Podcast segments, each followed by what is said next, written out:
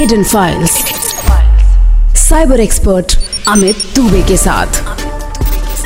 Only on red F M red F M hidden file सुन रहे हैं आप and it's a trend to find your love interest through dating apps लेकिन इन apps पर एक गलत राइट स्वाइप आपको कितना महँगा पड़ सकता है, ये आपको पता चलेगा आज के हिडन फाइल्स के केस पर जो हमें सुना रहे हैं cyber security expert Amit Dubey Kushal अपने घर के बाहर फ़ोन में बिज़ी था कि अंदर से माँ की आवाज़ आई। आ जाओ अपना खाना खा लो फिर ठंडा हो जाएगा। कुशल ने माँ का कहा इग्नोर किया और बाहर से ही चिल्लाया। माँ मैं अभी आता हूँ दस मिनट में। और ये कहकर कुशल वहाँ से निकल गया।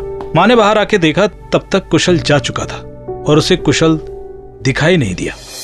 माँ झुंझलाती हुई घर के अंदर चली गई।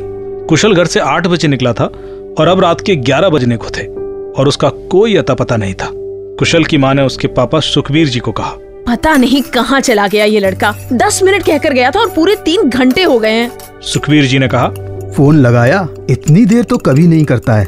माँ ने कहा इसीलिए तो मुझे भी चिंता हो रही है। फ़ोन भी लगातार बंद आ रहा है उसका। ऐसे फ़ोन बंद करके कोई कैसे बैठ सकता है? सुखबीर जी ने कहा मैं देख कर आता हूँ। किसी दोस्त के यहाँ बैठा होगा और फ़ोन बंद हो गया होगा। माँ ने कहा मैंने सारे दोस्तों को फ़ोन भी लगा लिया किसी के साथ नहीं है। सुखबीर जी ने कहा अरे तुम यूँ ही चिंता कर रही हो। इतना तो समझदार है ही। आ जाएगा। मैं एक बार आसपास देख कर आता हूँ। सुखबीर जी एक ज्वेलर है और आगरा के पास एक टाउन में रहते हैं। उनके दो लड़के हैं विपुल और कुशल।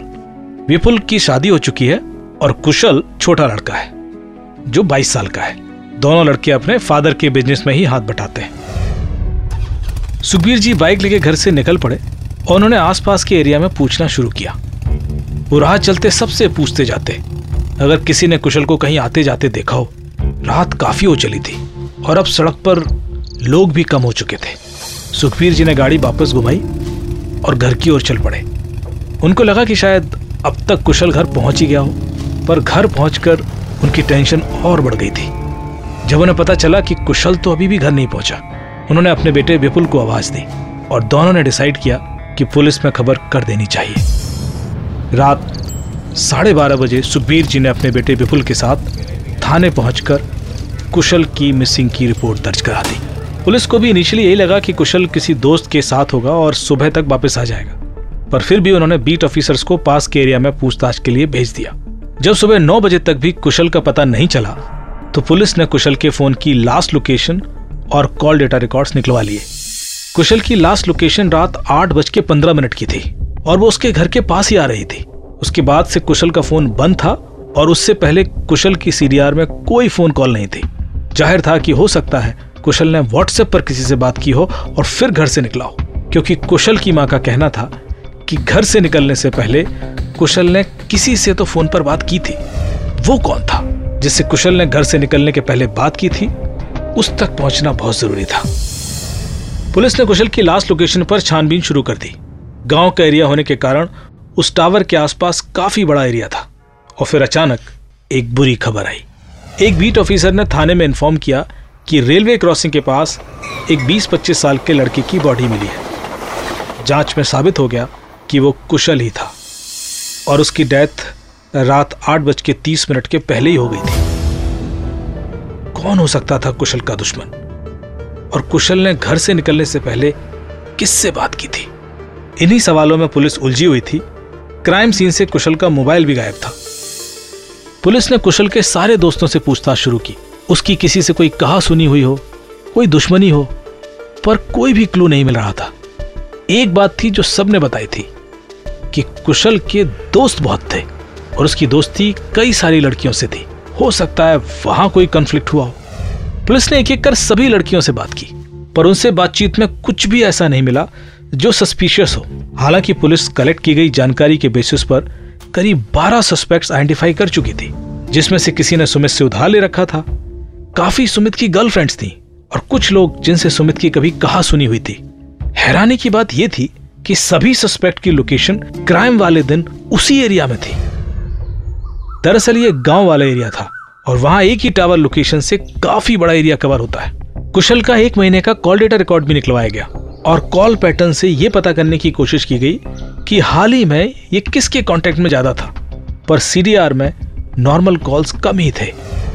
ज़ाहिर सी बात है कि कुशल व्हाट्सएप पर या किसी दूसरी चैट एप्लीकेशन के द्वारा ज़्यादा बात करता था। जाँच करीब छह महीने से चल रही थी और पुलिस हर तरीके से पता करने की कोशिश कर चुकी थी। आमतौर पर इस तरह के मामलों में कुछ ना कुछ क्लू ज़रूर मिल जाता है, क्योंकि ये रिफ्ट में किए गए मर्डर इंसिडेंट होते हैं, बहुत प्लान करके नहीं होते। इस बीच मुझे एसपी साहब की कॉल आई, और उन्होंने इस मामले में मेरा व्यू पॉइंट जानना चाहा। हम ये डिस्कस कर ही रहे थे तो मैंने पूछा कि आपने सिम इशू कराया क्या? और फिर मेरे कहने पर कुशल का सिम कार्ड इशू कराया गया। सिम कार्ड इशू करा के हमने सबसे पहले कुशल का जीमेल अकाउंट रिकवर किया।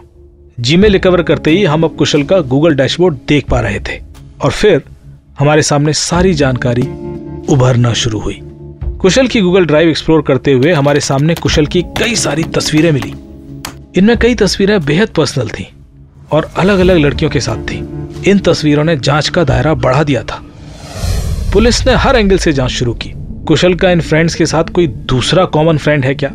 तस्वीरों की डेट्स और कैप्चरिंग लोकेशन भी आइडेंटिफाई की गई। पुलिस ने कुशल और इन लड़कियों के बीच के कॉमन फ्रेंड्स पर भी नज़र रखना शुरू कर दिया। कुछ लड़कों को बुला के पूछताछ भी की गई, पर इनसे भी कुछ निकल के सामने नहीं आया। इस बीच एक रिक्वेस्ट हमें कुशल के फादर से भी मिली, जिन्होंने इस मामले में जाँच रोक देने की इच्छा जताई थी। उनको डर था कि मीडिया इस मामले में पुलिस की फाइंडिंग्स के बेस पर उनके फैमिली की रेपुटेशन डैमेज कर रही है। प्रेशर पुलिस पर भी था। कि या तो क्रिमिनल जल्दी पकड़ा जाए या फिर जाँच रोक दी जाए। हमें कुशल की हर दिन की मूवमेंट और खास तौर पर क्राइम के दिन की मूवमेंट मिल गई थी। कुशल घर से करीब आठ बज के एक मिनट पर निकला था और सीधे रेलवे ट्रैक के पास वाले खंडर तक गया था।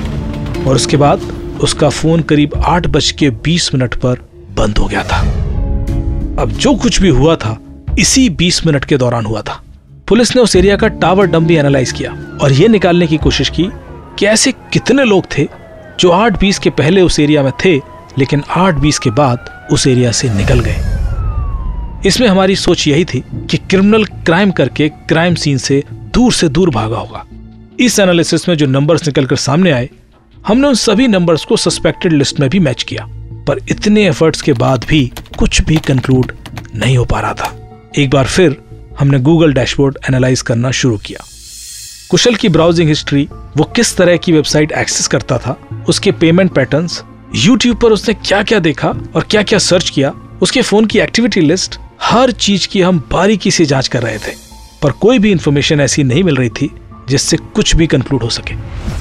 मुझे अब यही लग रहा था कि या तो क्रिमिनल बहुत स्मार्ट है और या फिर हमारी इन्वेस्टिगेशन की डायरेक्शन ठीक नहीं। हम कुछ मिस कर रहे थे।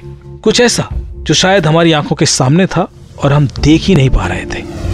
इन्वेस्टिगेशन स्टार्ट करते समय मुझे एक केस इतना कॉम्प्लिकेटेड नहीं लगा था, पर अब हर एफर्ट करने के बाद भी हम बिना किसी क्लू के बैठे थे। गूगल डैशबोर्ड का डेटा देखते हुए मेरी नज़र एक पॉइंट पर जाकर अटक गई। गूगल के मुताबिक, कुशल ने अपने फ़ोन में आज तक करीब तीन सौ छिहत्तर एप्लीकेशन इंस्टॉल की थी। मैंने इंस्टॉल्ड एप्लीकेशन की लिस्ट एक्सप्लोर करना शुरू किया और मैंने उन एप्लीकेशन के नाम अलग निकाल लिए जो कि मुझे नई और अनयूजल एप्लीकेशन लग रही थी। ऐसी करीब 11 एप्लीकेशन निकलकर सामने आ गई। इसमें कुछ गेम्स कुछ वीडियो एडिटिंग ऐप और कुछ सोशल मीडिया प्लेटफॉर्म्स थे। पर एक ऐप थी, जिसके की नाम से मुझे समझ नहीं आया कि ये ऐप किस पर्पस के लिए है। उस ऐप का नाम था ब्लूड ऐप मैंने तुरंत गूगल पर सर्च किया और पता पड़ा कि Blued app is a gay dating app ये एक बड़ा ब्रेक थ्रू लग रहा था। मैंने तुरंत ब्लूड ऐप इंस्टॉल की और कुशल के नंबर से लॉगिन करने की कोशिश की। फॉरगेट पासवर्ड अप्लाई कर मैंने कुशल के सिम पर ओटीपी इनवाइट किया और इस तरह मैं कुशल के ब्लू ऐप अकाउंट में लॉगिन करने में सफल रहा। ब्लू ऐप में एंटर करते ही मुझे उन लोगों की लिस्ट और चैट दिखनी शुरू हो गई, जिनसे कि कुशल संपर्क में था।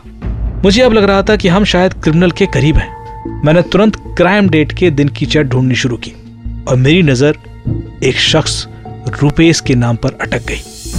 रुपेश के साथ हुई चैट से ये समझ आ रहा था कि कुशल उस रात रुपेश से ही मिला था और ये बात उन्होंने चैट पर तय की थी।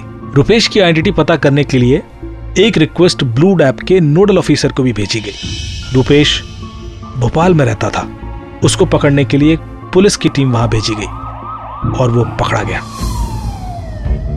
रुपेश के फ़ोन को इन्वेस्टिगेशन के लिए ले लिया गया और उसके फ़ोन से न सिर्फ़ ये साबित हो गया कि रुपेश कुशल के साथ लगातार ब्लू ऐप के थ्रू टच में था और इनके बीच कई बार झगड़ा भी हुआ था।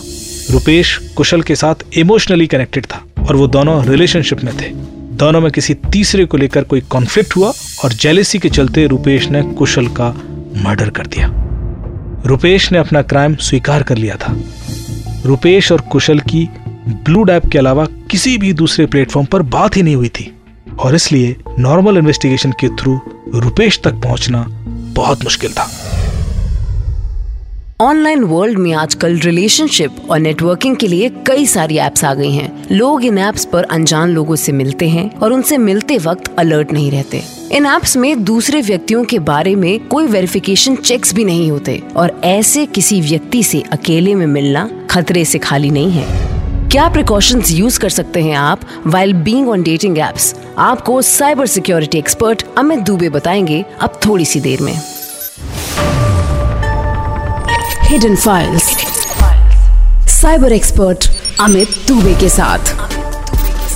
Only on red FM